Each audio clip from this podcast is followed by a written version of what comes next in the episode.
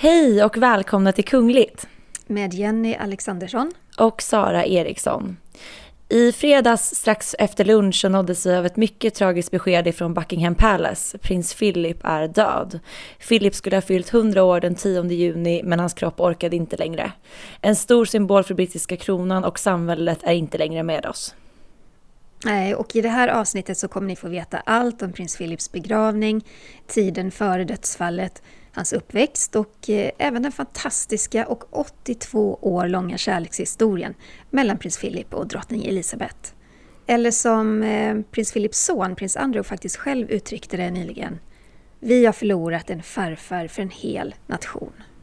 Ja, och så är det verkligen. Och eh, fredagen den 9 april så nåddes vi av ett uttalande ifrån Buckingham Palace. Det stod så här, citat. Det är med djup sorg som Hennes Majestät drottningen tillkännager att hennes älskade make är död. Hans kungliga höghet avled i stillhet i morse på slottet Windsor. Den brittiska kungafamiljen förenas nu i sorg med människor över hela världen. Slutcitat. Men vad tänkte du Sara när det beskedet kom? Ja, men det kom ju som eh, en överraskning givetvis. Eh, och Philip har ju varit dålig med vacklande hälsa under en lång tid. Ehm, jag kände en sorg. Eh, det är en symbol för en hel, eh, kronan, en hel nation. Och ehm, tankarna går givetvis till familjen. Eh, och därefter, man hann inte tänka så mycket, sen blir det ju det här mediala pådraget i och med våra jobb, ditt och mitt Jenny, så innebär det ju också att vi ska rapportera kring det här. Och just ett sånt här besked är ju svårt, för man ska liksom sköta en professionell roll samtidigt som man också måste tillåta sig själv att, att också känna. Vad tänkte mm. du Jenny? Nej men jag fick mycket tankar kring att den här äldre generationen kungligheter, de är ju till åren. Och eh, jag tycker det är sorgligt. Eh, efter ett sånt här dödsfall och även när drottning Elisabeth väl eh, också avlider, då blir det en helt ny generation som tar över. Och det är ju det är ju som det ska vara. Det är ju livets gång. Men jag tycker också att man blir lite... Det finns en sorg i det. Och kanske speciellt då med den här prins Philip som har funnits i människors liv särskilt britternas liv då i nästan hundra år. Ja, det är otroligt att han skulle ha fyllt hundra år i somras. Det är ett väldigt långt liv. Mm. Ehm, du medverkade ju i Aftonbladets live-tv, Jenny. Ehm, vi kan väl lyssna lite på vad du sa. Det här är alltså precis efter att vi har nåtts av beskedet. Men det här är en man som i, ja, men i 70 år har funnits vid drottningens sida och han har ju alltid varit hennes ja, men största stöttepelare. Det har hon ju sagt också i, i, flera gånger. Och även om han är en man som drottningen själv då säger inte gärna vill höra smicker och, och eh, snälla ord i officiella sammanhang så, så är det ju med ett fåtal kommentarer och ganska så här korta uttalanden som hon ändå har visat sin ofantliga kärlek till honom. Och han har ju, jag tror att han har, han var ju en av de mest hårt arbetande medlemmarna i kungafamiljen. Han har väl genomfört över 22 000 officiella uppdrag på egen hand, hållit över 5 000 tal. Det här är en person som britterna har följt genom alla år och då verkligen är en symbol då tillsammans med drottning Elizabeth för Storbritannien och för samväldet. Så det är en person som har avverkat eh, x antal premiärministrar och eh, amerikanska presidenter och han har som sagt alltid funnits där så att det blir ju det blir ett stort tomrum i den brittiska kungafamiljen. Ja, det är ju lite snabba ryck när, när något sånt här händer och man får snabbt sätta upp sin dator och sin, eh, sin lilla studio och, och köra bara. Men eh, som tur var, jag hade skrivit ett långt dokument om prins Philip för inte allt för länge sedan och hade ganska mycket färskt i, i minnet. Och då får man helt enkelt bara ställa sig framför kameran och, och köra helt enkelt. Ja, det gjorde ju som vanligt ett väldigt bra jobb. Men Tack snälla. En sån här, ett sånt här dödsfall, det, det följs ju såklart av en hel del också kungliga traditioner. Eh, och liksom allt som, som hör till. Eh, vi kan väl börja med att prata om allt vi vet om eh, prins Philips begravning. Ja, för den sker ju nu på lördag den 17 april. Och några av er lyssnar kanske efter lördag och då har ni redan upplevt den här begravningen. Men statsbegravningen, eller egentligen det är fel ord att använda, för det kommer bli en så kallad kunglig ceremoniell begravning. Den startar med en tyst minut för prinsen klockan tre på eftermiddagen, lokal tid då i, i Storbritannien, i St. George eh, Chapel. Och det är så här att prins Philip, han vill inte ha en stor statsbegravning. Och man följer hans vilja i den utsträckning som det går nu med tanke på coronapandemin. Annars är det ju så att statsbegravningar, det, det, är ju mycket för monarker och statschefer och presidenter, men, men även för andra prominenta personer. Och en sådan hade varit fullt möjlig för prins Philip att få. Och som sagt, eh, prins Philip hade ju en vilja av att inte vilja ha en så stor begravning och det sker ju såklart eh, på hans vägnar men också på grund av coronapandemin så får man ju då anpassa den här begravningen för att inte riskera smittspridning. Eh, endast 30 personer i den allra närmsta kretsen kommer att närvara Eh, premiärminister Boris Johnson har tackat nej, dels på grund av corona, eh, men även lika mycket av respekt för familjen, just för att så många familjemedlemmar som möjligt ska kunna vara med. Alltså då tänker jag liksom barn och, och barnbarn och kanske även barnbarnsbarn. Och han hade ju många barnbarn och barnbarnsbarn. Så att det, det är klart att det snabbt blir 30 personer där, tänker jag. Ja, verkligen. Eh, det vi vet är också att prins Harry kommer att resa ensam till London för att närvara vid sin farfars begravning, eller hur Jenny? Mm, jag tror han landade i söndags. Okej, okay, han landade redan i söndags, alltså två dagar efter att beskedet nått omvärlden. Eh, det vi vet är också att Meghan stannar kvar i USA och det ska förklaras med att hans då läkare avråder henne från att flyga under graviditeten. Vi vet ju faktiskt inte hur långt gången hon, hon är nu. Nej, de har ju bara sagt att barnet kommer i, i sommar någon gång. Eh, men det, det, här har ju såklart skapat reaktioner och kritik som vanligt när det handlar om Harry och Meghan. Men samtidigt är det ju så här, oavsett vilket beslut som Meghan hade tagit, och nu handlar det ju om att hennes läkare då har avrådit henne, så hade det kritiserats. Nu kommer hon inte, full-blown kritikbomb liksom. Ja. Eh, hade det varit så att hon hade valt att komma full-blown kritikbomb. Alltså det, vad hon än gör nu tror jag så skapar det rubriker. Man kan ju också tänka sig att hade hon valt att närvara så hade ju säkert det då kritiserats för att man inte då ger, ger plats åt den ännu närmre familjen, givetvis. Mm. De rubrikerna kan man ju redan se framför sig. Eh, men så är det i alla fall, prins Harry kommer att närvara vid sin farfars begravning och det blir ju faktiskt också första gången som hela familjen samlas efter det här riktiga skandalåret. De samlas i, i sorgen helt enkelt. Mm.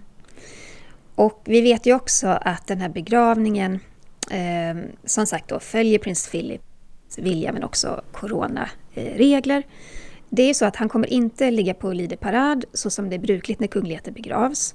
Utan istället så kommer kistan vila i det privata kapellet på Windsor Castle. Och kistan kommer vara insvept i prinsens privata flagga med monogram. Och eh, på kistan så placeras sen även hans hatt från marinen och hans svärd och en krans av blommor. Eh, och jag tror att eh, hatten och eh, svärdet det lägger man på kistan då när, det, när kistan placeras i kyrkan sen. För den här eh, kistan kommer att föras från kapellet i Windsor, det är ett privatkapell, till St. George Chapel. Och det ligger inte jättelångt ifrån kapellet i Windsor. Och man har räknat med att det tar åtta minuter att transportera begravningsföljet från den ena platsen till den andra. Och det som är lite speciellt, som jag faktiskt tycker är oerhört vackert i, i den här situationen, det är att kistan kommer då placeras i en specialbyggd Land Rover som prins Philip var med och designade. Och det har att göra med, och det här är lite roligt, att flera gånger så har han uttryckt en önskan då till sin fru att den dag jag dör Just stick me in the back of a Land Rover and drive me to Windsor. Och det, det där skämtet har liksom pågått mellan paret eh, så länge. Och faktum är att så blir det nu på begravningen. Och det är ju givetvis en väldigt fin symbolik i det hela. Han får precis som han har önskat det. Eh, och... Ja, han ville inte ha något, eh, något stort och vräkigt. Han ville sällan att strålkastarljuset skulle skina på honom.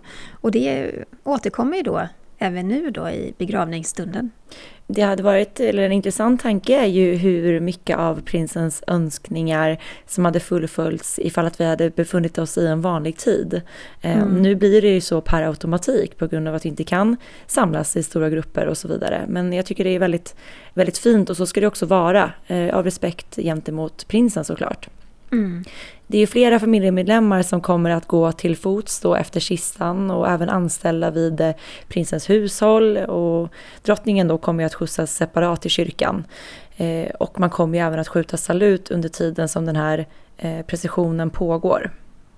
Ja, och när man kommer fram till kyrkan så kommer det då finnas eh, spelmän med säckpipor där. Och då spelar man den här låten Still, så snart bilen har kommit fram till trapporna.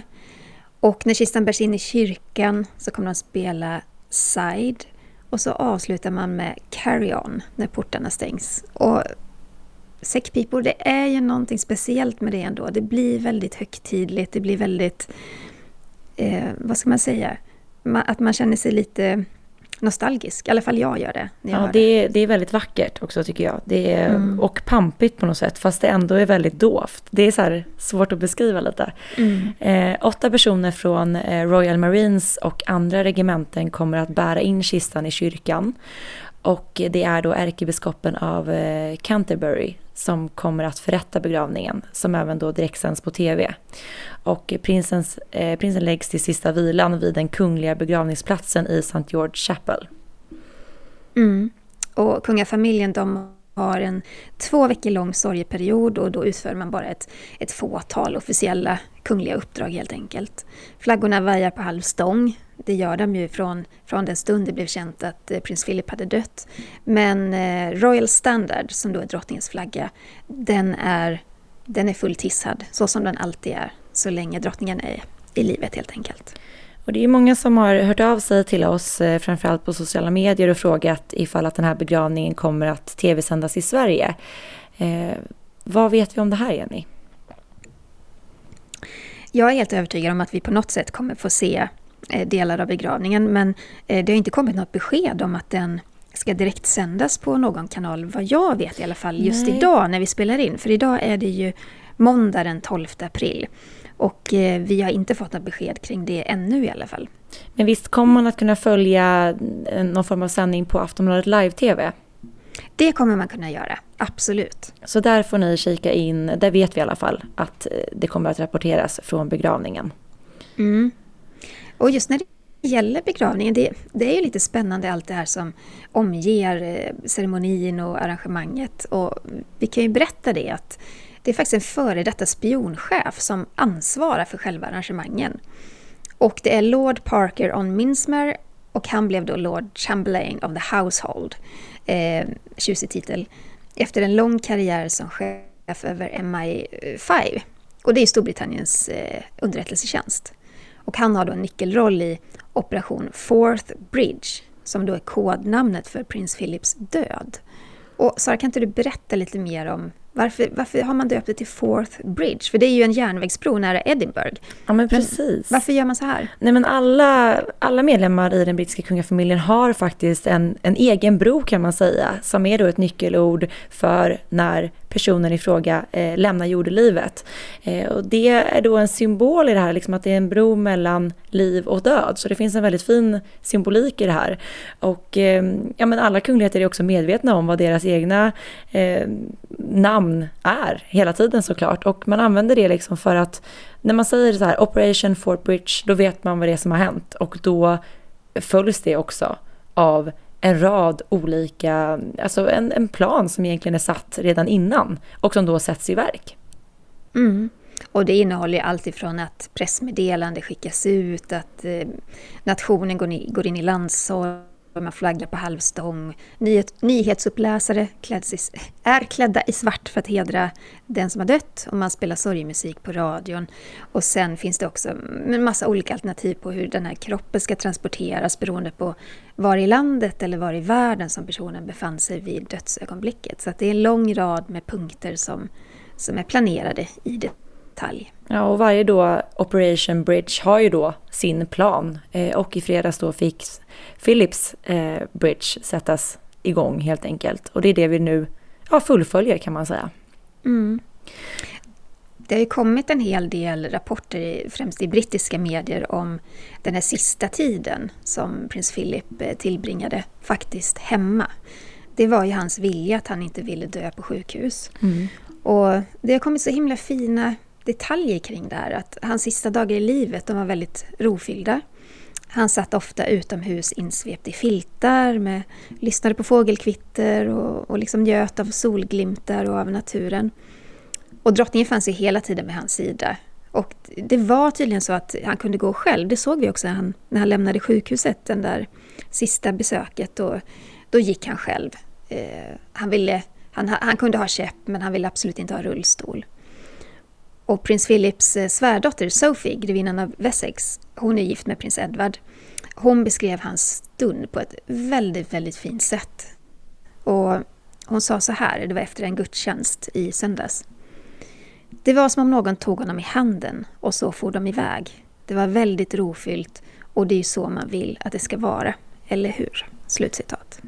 Och det är ju, om, om Philip nu hade önskat att, att dö hemma så var det ju väldigt fint att han fick göra det. Han lämnade ju sjukhuset då den 16 mars vill jag minnas att det var. Efter en månadslång sjukhusvistelse där han bland annat genomgick en hjärtkirurgi. Eh, och fick då stillsamt dö hemma. Eh, precis mm. som han hade önskat. Men Sara, jag tycker vi, vi backar bandet lite grann närmare bestämt eh, 99 år, nästan ja. 100 år tillbaka i tiden. För vi måste också ta en titt på vem var prins Philip och vad betydde han? Och vi, vi börjar i hans barndom. Ja, prins Philip föddes ju den 10 juni 1921 på grekiska Korfu. Och han var ju son till prins Andreas av Grekland och Danmark och tyska prinsessan Alice av Battenberg. Och de tillhörde det danska huset. Och Jenny, här måste du hjälpa mig för det här är ett långt och väldigt många namn. Ja, Schleswig, Holstein, Sonderburg, Glücksburg. Just det. Det var deras ett.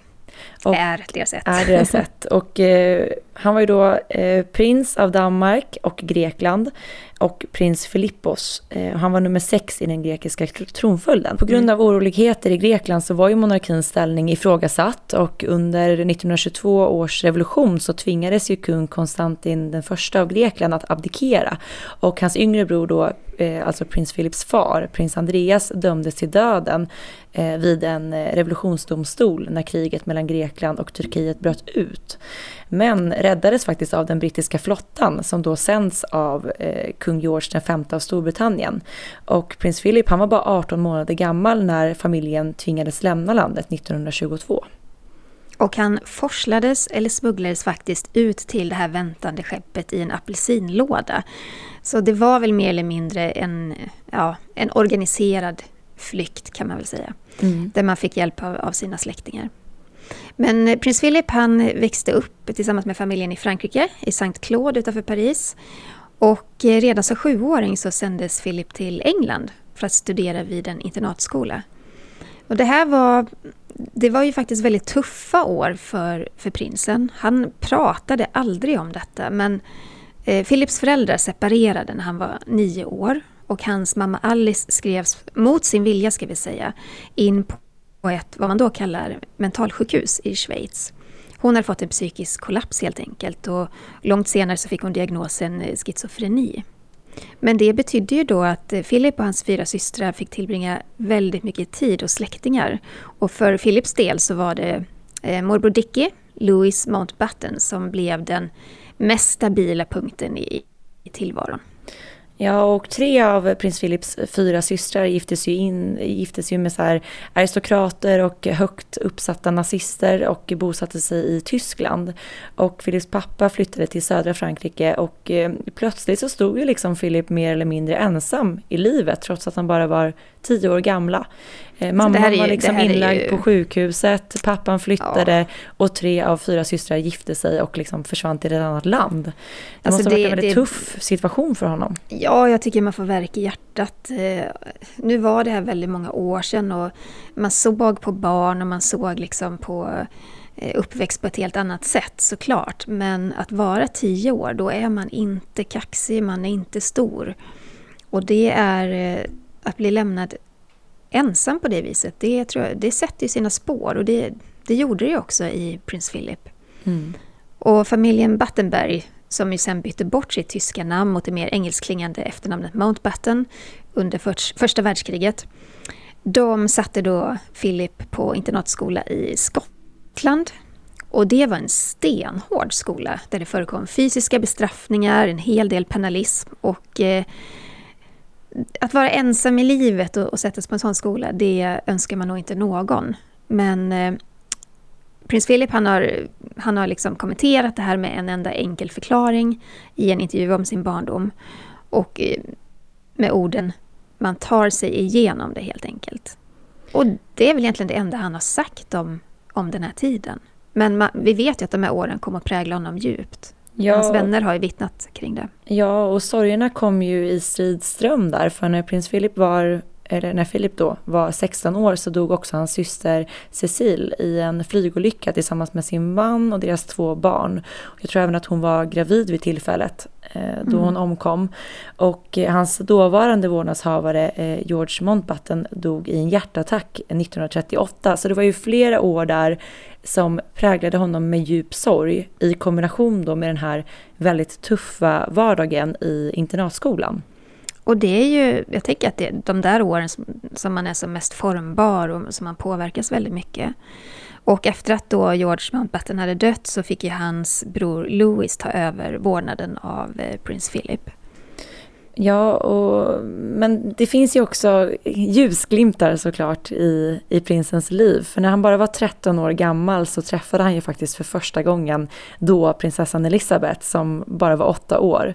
Och de träffades i samband med ett kungligt bröllop 1934. Det var då mellan prins Philips kusin, prinsessa Marina av Grekland och Danmark och Elisabeths farbror, prins George, hertig av Kent. Mm, det, ju, det, var ju ett mycket tidigare möte än det som man ofta ser i medierna. Mm. Men fem år senare så träffades Elisabeth och Philip återigen vid en tillställning på Royal Naval College där Philip var officerselev. Och det är det här mötet som de flesta eh, pratar om som det första. Eh, 13-åriga Elisabeth hon blev stört förälskad i den här långa blonda prinsen. Han var ju otroligt och, stilig om man ser bilder och, från Och väldigt tiden. ståtlig, ja. tycker jag. Eh, Elisabeths kusin hon har ju skrivit en biografi eh, och i den biografin kring Elisabeth så skriver hon att eh, Elisabeth var förälskad från första stund hon såg Philip. Ja. Det kan man tänka sig. Mm. Och samma år då, bara några månader före andra världskrigets utbrott 1939 så inledde han sin karriär som sjöofficer i brittiska flottan. Och under kriget så tjänstgjorde han på eh, jagare och slagskepp i Indiska oceanien och Medelhavet och även i Stilla havet. Och det gjorde ju att han och Elisabeth kunde ju inte ses även om de ville ha kontakt med varandra. Så de började brevväxla eh, och sände liksom foton till varandra och eh, det här var ju en romans som kanske inte uppskattades av alla, eller hur Jenny? Nej. Eh, Philips familj ansågs lite grann som för, dålig, alltså för låg status för det brittiska kungahuset. Och sen var det ju här att Philips systrar hade ju nära kopplingar till nazistpartiet i Tyskland och det uppskattade man inte. Men man, man tyckte också att prins Philip var för självständig för en blivande drottning. Så det fanns många frågetecken där. Men eh, kärleken övervinner allt och år 1946 så bad Philip om Elisabeths hand hos hennes pappa, kung George den sjätte. Och George den sjätte han valde att inte formellt tillkännage förlovningen innan Elisabeth hade fyllt 21. Och det gjorde att man fick hålla den här förlovningen hemlig eh, ett tag, till den 9 juli 1947. Ja, och den här förlovningsringen då, eh, den hade ju väldigt stort symboliskt värde för den var gjord eh, med stenar från en tiara då som tillhört prins Philips mamma. Så då fick hon liksom vara med i Elisabeths eh, förlovningsring. Ja, innan bröllopet så fick ju prins Philip avsäga sig sina grekiska och danska titlar och han konverterade till engelska kyrkan och blev engelsk eller brittisk medborgare. Och samtidigt så tog han sin mamma Alice efternamn, Mountbatten, och det är samma efternamn som hans eh, moster, sedermera drottning Louise av Sverige, också bar. Mm. Och eh, det dröjde ju inte länge, för bara fyra månader efter förlovningen, den 20 november, så vankades ju ett storslaget bröllop i Westminster Abbey. Och eh, Philip han var ju lite kontroversiell i det anseendet att han ville ju att det här bröllopet skulle radiosändas. Så att liksom hela världen skulle kunna ta del av den här ceremonin och på så sätt också få kungahuset att närma sig folket. Eh, det här blev ju väldigt ifrågasatt men Philip fick som, som oftast faktiskt sin vilja igenom och en hel värld kunde liksom ratta in radion för att följa bröllopet. Och jag tänker, Philip som själv eh, hade fått fly landet på grund av monarkins ifrågasättande, han om någon eh, har ju själv sett och varit med om vad det innebär när kungahuset blir för ifrågasatt. Så att han, han var ju väldigt före tiden där med att få kungahuset att liksom närma sig folket och på så sätt skapa ett, ett bättre band däremellan. Men vi måste ju lyssna ett litet klipp från hur det lät i Westminster Abbey när Elizabeth och Philip sa ja till varandra. I, Philip, Take thee, Elizabeth Alexandra Mary, take thee, Elizabeth Alexandra Mary, to my wedded wife, to my wedded wife. Ja, Westminster Abbey är ju en otroligt pampig byggnad. Eh, Den inger respekt. Och 2000 gäster satt i kyrkan och såg vigseln. Över 100 000 människor hade samlats utanför Buckingham Palace.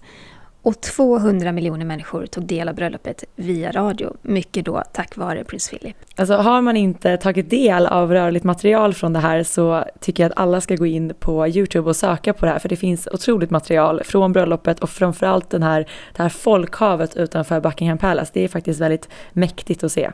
Men det var inte någon problemfri dag. Eh, Elisabeths tiara gick sönder på bröllopsdagens morgon och det skapade stor stress hos både bruden och hovet. Och den lagades så gott det gick, men alltså titta noga kan faktiskt se att den var inte hel den där dagen. Om man tittar på de officiella bröllopsbilderna så tittar man i mitten på det här diademet så ser man faktiskt att, att det är ett lite för stort mellanrum mellan två av de här tapparna. Eh, det är alltså där den gick av på mitten. Mm, tufft läge. Mm. Men dagen innan så råkade prins Philip illa ut. För han stoppades nämligen för fortkörning i centrala London.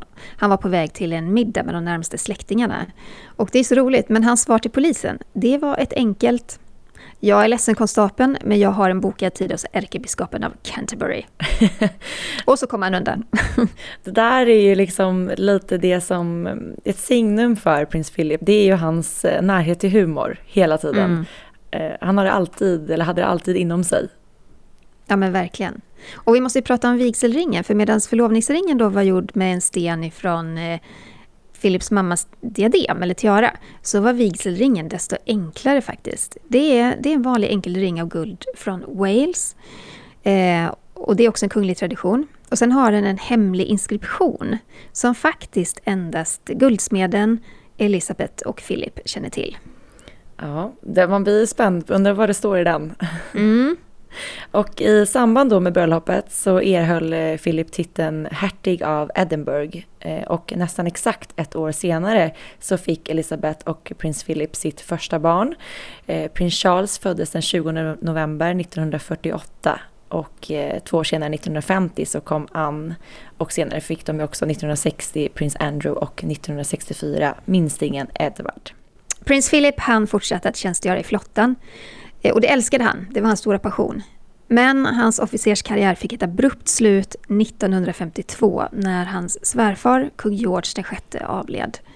Och Elisabeth och Philip de befann sig vid dödstillfället ute i vildmarken i Kenya. Och deras relation den fick en helt ny vändning när prinsessan Elisabeth skulle axla rollen som landets drottning. Ja, och Elisabeth blev ju drottning av Storbritannien och samväldet och hon var ju faktiskt bara 25 år gammal. Eh, då är man väldigt ung för att ta över ett så, så stort ansvar. Och eh, det betydde ju även då slutet för prins Philips militära karriär inom marinen. Och det var ju säkert en, en stor sorg för honom. Det eh, var ju hans liv, helt enkelt. Men eh, sen är det också så, gifter man sig med en blivande drottning så blir eh, hans liv en helt... Eh, alltså det handlar ju om att stötta sin fru helt enkelt. Eh, och det är det enda han ska ha fokus på sen efter det. Mm. Eh, hon utropades till drottning Elisabeth II och kröntes den 2 juni 1953 i Westminster Abbey. Och även den här gången faktiskt så, så övertalade eh, prins Philip familjen att den här kröningen, kröningen skulle tv-sändas eh, för att nå ut till folket. Och det var faktiskt den första kröningsceremonin i Storbritannien som tv-sändes och det var en enorm publik och ett stort intresse för det. Ja, och någonting som också uppskattades väldigt mycket av folket, just att man kunde få bli en del av det, om så eh, via tv, så, så närmades man det ju på, på något sätt. Eh, Mm. och det tror jag var viktigt. Jag tror att det var ett väldigt viktigt statement där som Philip fick igenom. Ja, men när drottning Elizabeth blev drottning så, så förändrade det så mycket i prins Philips liv och, och speciellt det med hans militära karriär. För att i fortsättningen så handlar det mycket mer om hederstitlar och eh, hedersuppdrag än att verkligen vara en del av eh, ett regemente eller en del av liksom en, en militärgrupp. Och eh, det, det är ju så att hans största fokus det var ju att stödja sin hustru i hennes arbete helt enkelt. Och det blev såklart en väldigt stor vändning för honom som hade varit så, alltså han har ju varit en väldigt självständig person redan som tioåring som vi pratade om. Så fick ju han liksom ansvara för, för sig själv och sitt liv och ja, men, har varit ute till havs eh, stora delar av livet innan han träffar Elisabeth. Men helt plötsligt så blev hans arbete att gå ett steg bakom sin hustru. Eh, vilket Mm. liksom en helt annan grej.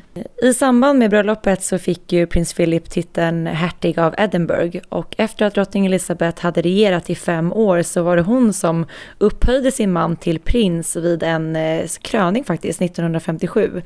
Och eh, Philip blev ju då prins Philip hertig av Edinburgh och Philip fick därmed kan man säga tillbaka sin prinstitel som han då övergav inför parets bröllop 1947.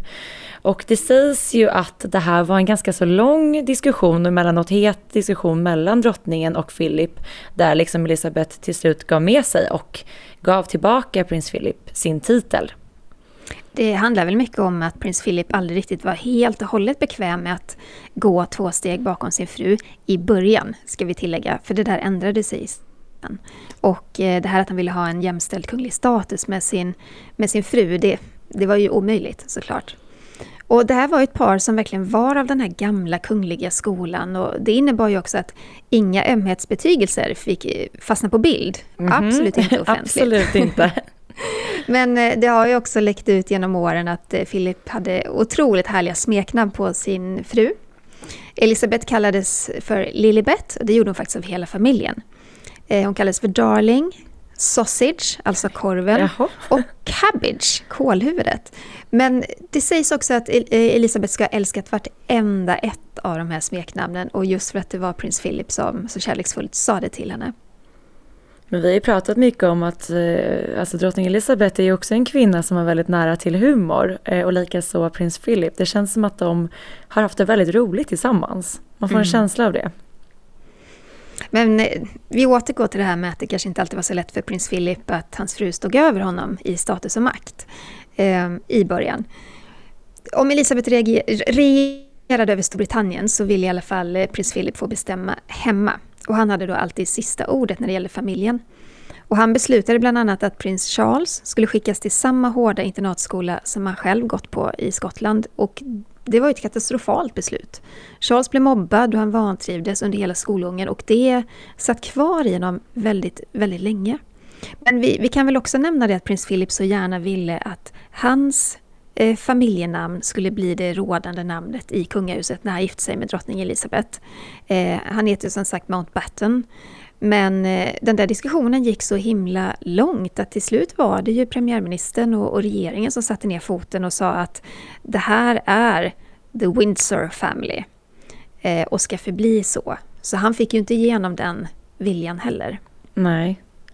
Eh, och eh, det brittiska kungahuset var ju så här ganska konservativt och hade lite svårt att följa med tiden. Och eh, det här såg ju prins Philip, precis som vi pratade om tidigare, och han försökte verkligen redan tidigt då i samband med ja, men deras vigsel till exempel och rad, att den radiosändes, att de, han ville få med hovet och, och även familjen på att liksom se den här nya tekniken, att eh, det var liksom ett måste för att få monarkin att fortsatt blomstra. Och det ska ju sägas att prins Philip själv var ju väldigt intresserad av teknik och nya innovationer så att han, han kanske låg liksom hela tiden ett steg före eh, familjen och ja, men, monarkin i, i det hela.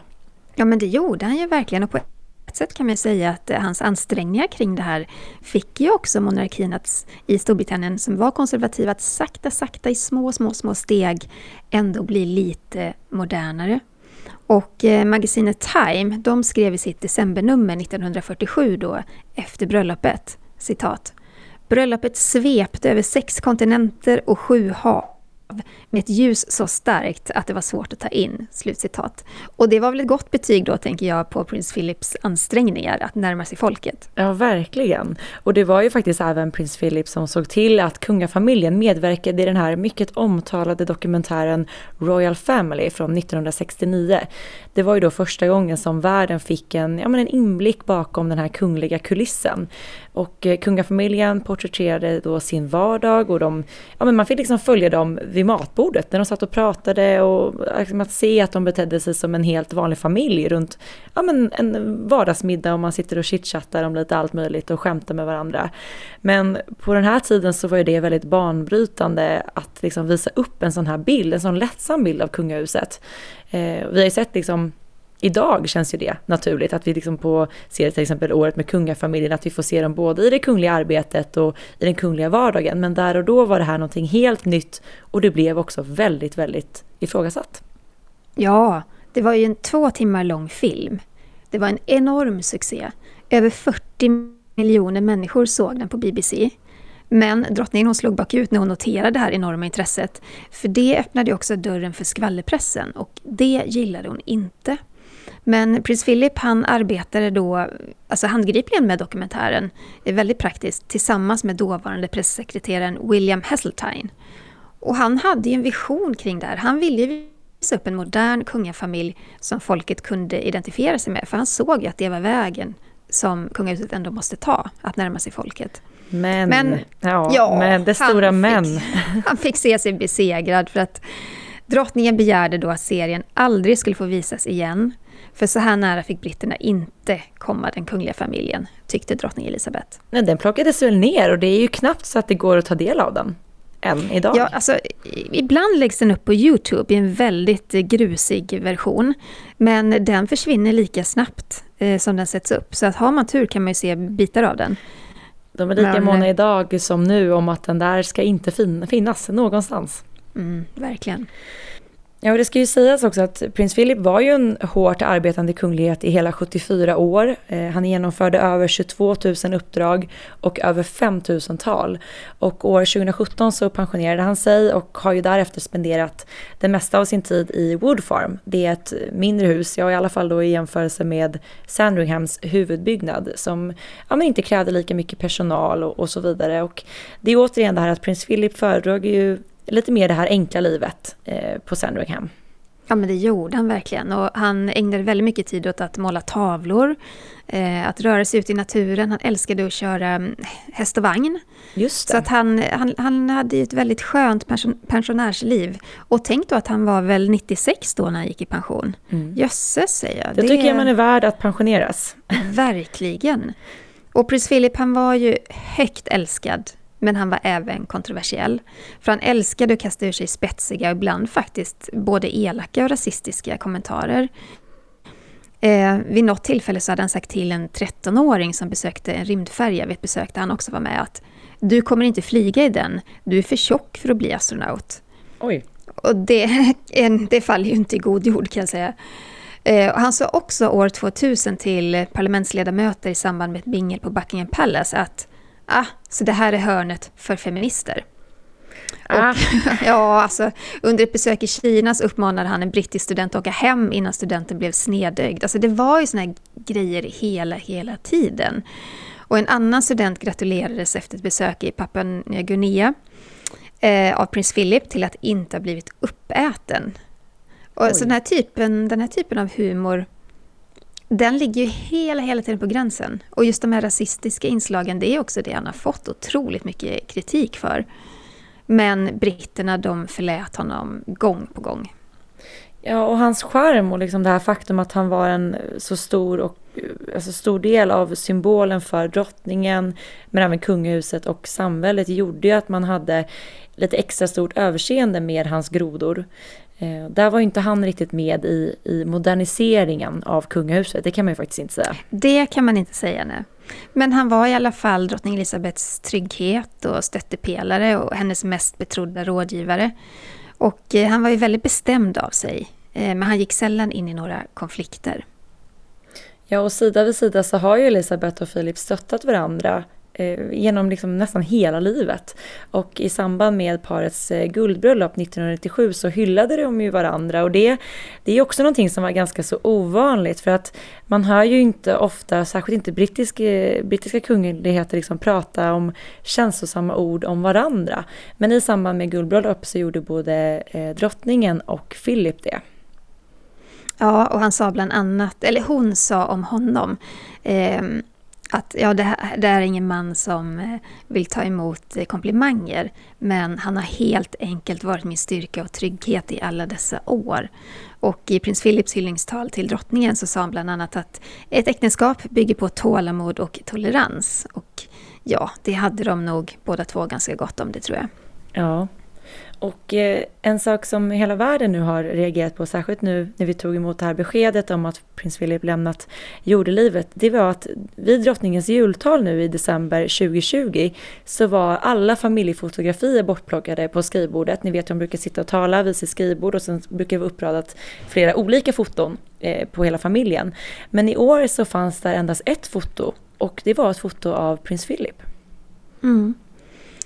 Han har ju inte haft några problem med att stå i strålkastarljuset på det viset, men eh, han var inte förtjust i det och han gav väldigt ovilligt eh, intervjuer. Och han njöt precis lika mycket av att eh, käka en middag framför TVn hemma i soffan tillsammans med sin älskade Lilibet. Och, och framförallt, och det tror man kommer bära med sig av honom framöver det är att han var så otroligt djupt engagerad i miljöfrågor, teknik, hälsa och utbildning. Och det finns ju, det finns ju ett pris som delas ut i, i hans namn och, och eh, eh, massa olika premier av olika slag. Så att, eh, han var väldigt mångfacetterad och han älskade hästpolo, han älskade segling och han älskade då att måla tavlor helt enkelt. Ja, men de senaste åren så vacklade ju hans hälsa och eh, åldern tog ut sin rätt. Och efter en bilolycka orsakad av prinsen på Sandringham 2019 så beslutade han sig för att sluta köra bil. Och det var ju en väldigt stor sorg för prinsen som kört bil i över 80 år och som ja, men, älskade att ratta familjens bilar ute på landsbygden. Ja, men det var mycket ståhej kring den här olyckan, kom ihåg. I den andra bilen som var av en mindre modell eh, så satt det två kvinnor och ett eller två barn tror jag också.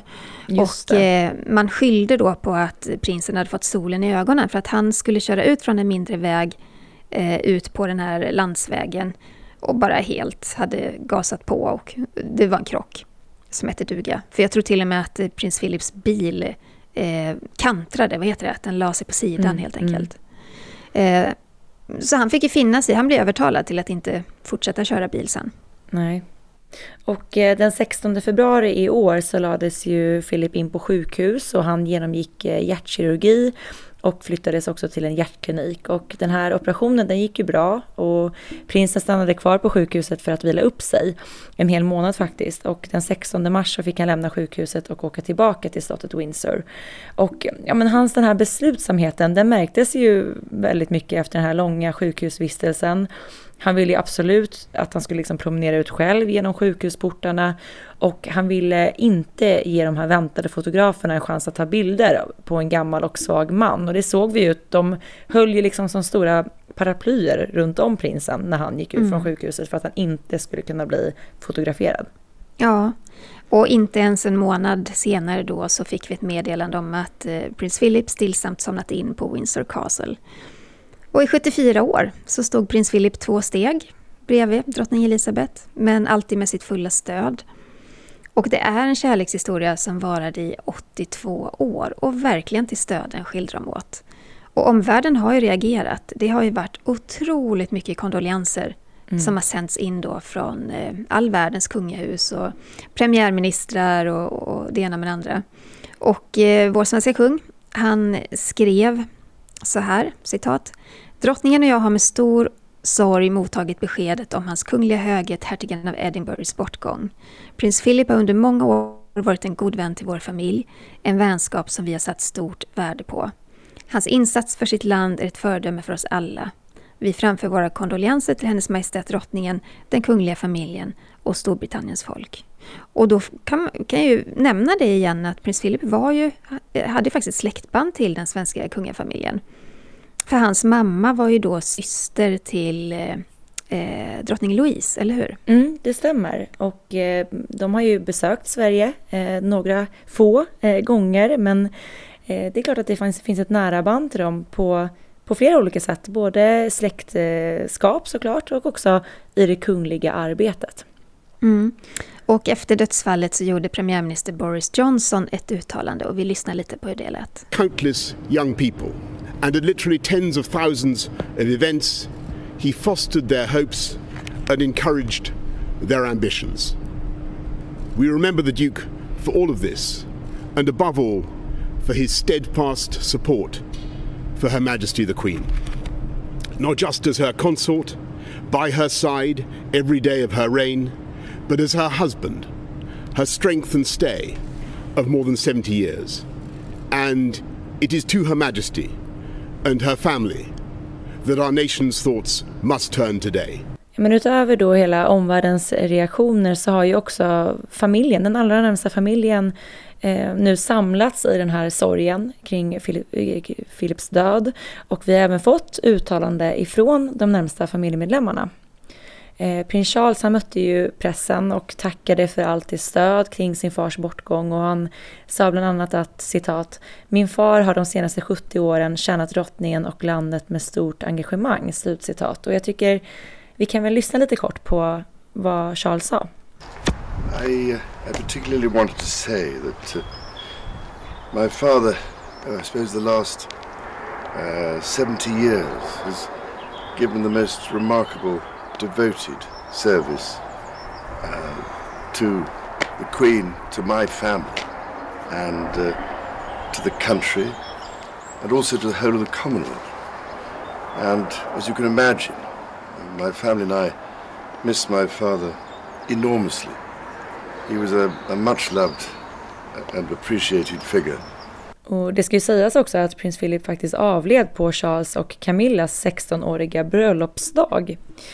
Mm. Och sen eh, i söndag så var det en gudstjänst i Windsor. Och där fanns faktiskt prins Andrew och prins Edward med... Eh, Edward hade sin fru grevinnan Sophie och sin dotter Lady Louise med också. Eh, och, och, efter den gudstjänsten så fick de möjlighet att prata med anställda vid hovet som hade jobbat nära prins Philip. Och det var tydligen ett väldigt fint ögonblick för att de fick höra så mycket fina minnen av prinsen. Och eh, det var ett par tv-kanaler som var på plats också. Och så här sa Sophie om prins Philips sista tid. That's because he always exchanged words with everybody because it didn't matter what anybody was doing in and around the estate here and everywhere else. They all meant a lot to him um, and he always took a very personal interest in everything that they were doing. So they all have got stories to tell and most of them quite funny as well. Jag tycker också det är så fint att hon nämner att the Queen is thinking of other before herself. Mm. Även i en sån här sorgestund så tänker hon på andra framför sig själv. Mm. Det är fantastiskt. Och eh, prins Andrew var ju också på plats och honom har vi ju inte sett eh, på väldigt, väldigt länge med tanke på ja, men hela eh, Jeffrey Epstein-skandalen. Men nu såg vi honom då på plats och han uttalade sig också. Vi kan lyssna lite på hur, hur det lät. It's a great loss. I think the way I would put it is that we've lost almost the grandfather of the nation. Um, and I feel very sorry um, and supportive of my mother who's um, uh, feeling it, I think, probably more than everybody else. Ja, han nämner ju faktiskt sin, sin mamma där och att drottning Elisabeth känner då att eh, prins Philips bortgång har lämnat ett stort eh, tomrum i hennes liv. Och det kan man ju förstå. Men han säger också att drottningen är en väldigt eh, stoisk person. Eh, men att hon såklart känner så mycket mer än, än andra i detta. Jag tycker också det var väldigt fint det han säger om att man, vi har förlorat eh, Lost Grandfather of the Nation. Mm. Det, är, det är tydligt där. Ja men verkligen.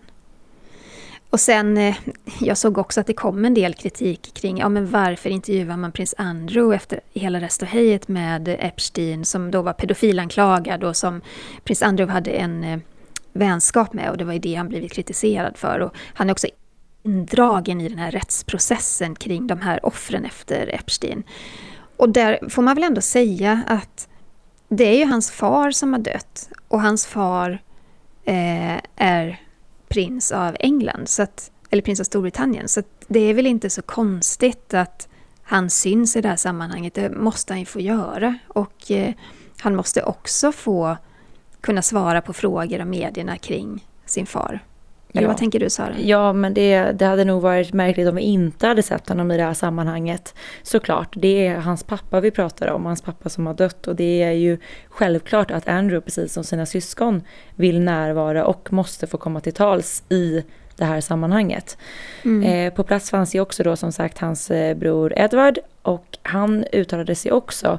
Och eh, jag tycker det är så fint att han, han får med där att prins Philip ment, eh, alltså han betyder så mycket för andra människor. Och det är ju någonting som återkommer egentligen i alla barns uttalande gällande sin far. Eh, Att han har väldigt betytt mycket för väldigt många människor. Kind. Yes, it's uh, it's been a bit of a, a bit of a shock. However much one tries to prepare oneself for, for something like this, it's it's still a it's still a dreadful shock, and and uh, we're still trying to come to terms with that.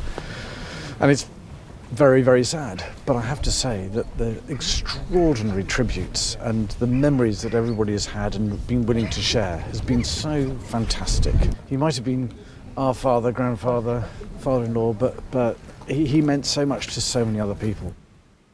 Och på kungahusets Instagramsida och även på hemsidan så har faktiskt prinsessan Anne, alltså enda dottern då till Elisabeth och eh, prins Philip, fått uttala sig lite mer, skrivit lite längre. Hon, har, hon skriver bland annat så här att min far har varit min lärare, min supporter och min kritiker. Och mestadels är han ett exempel av ett liv som levts väl. Och det sägs då att de här två hade ett särskilt band emellan sig, att de var otroligt lika både till, till sättet och till personen på, på alla vis.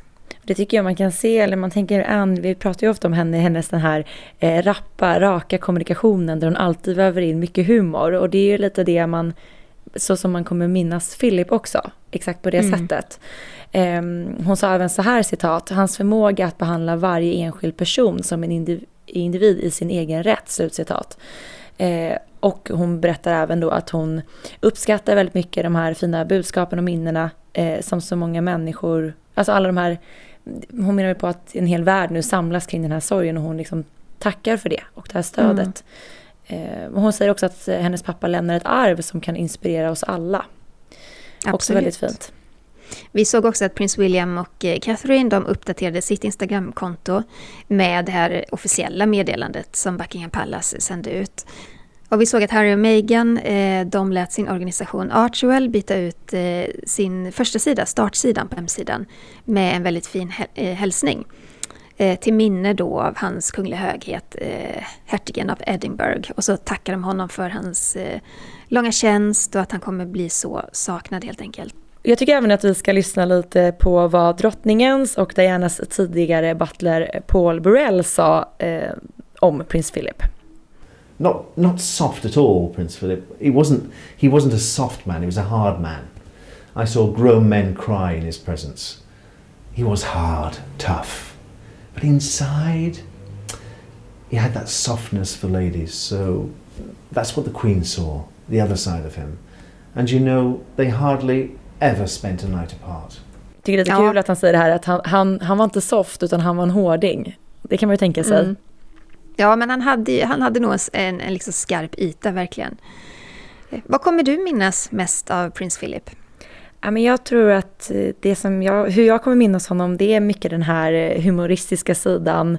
Ehm, man får en känsla av att han är väldigt hård men samtidigt väldigt varm. Och jag tycker att vi ska bära med oss att han ändå Eh, var väldigt mån om att modernisera det brittiska hovet och hela kungahuset. Och det kanske, vi kanske har mycket honom att tacka att eh, den brittiska monarkin fortsatt är så populär som den är än idag. Eh, hur, hur minns du prins Philip? Nej, men jag tycker att han är så inne i bilden av en, den perfekta brittiska gentlemannen.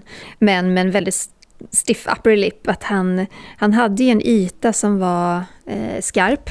Eh, jag tror inte att det är en man som lät någon annan trampa på sig eller någon annan i familjen. Utan han hade, eh, han hade en, en styrka som visserligen säkerligen kom från den här hårda barndomen. Men också att det finns en, en värme och mjukhet i honom och den här relationen som man kan ana att han har med sin dotter prinsessan Anne och den här kärleksfulla tilliten som han hade till sin fru. Jag tycker att det, det är så himla vackert. Och han levde i nästan hundra år Han har avverkat x antal eh, premiärministrar, x antal amerikanska presidenter och han har i små steg då fått det eh, brittiska kungahuset att eh, komma lite, lite, lite närmare folket. Att eh, tweaka det lite, lite mer mot ett modernare kungahus. Och det är... Eh, ja, men det är en man som har hunnit uppleva världskrig, regeringskriser, kungliga skandaler och hela tiden gjort det lång och ståtlig stående bredvid sin, sin drottning. Han är värd all beundran tycker jag.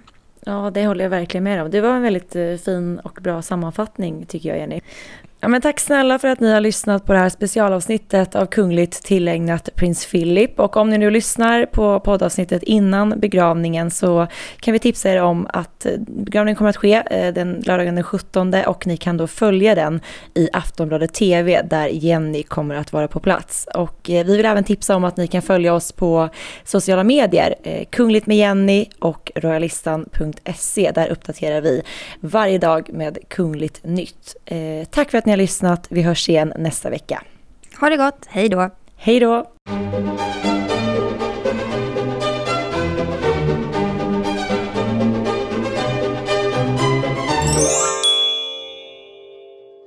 Du har lyssnat på en podcast från Aftonbladet. Ansvarig utgivare är Lena K Samuelsson.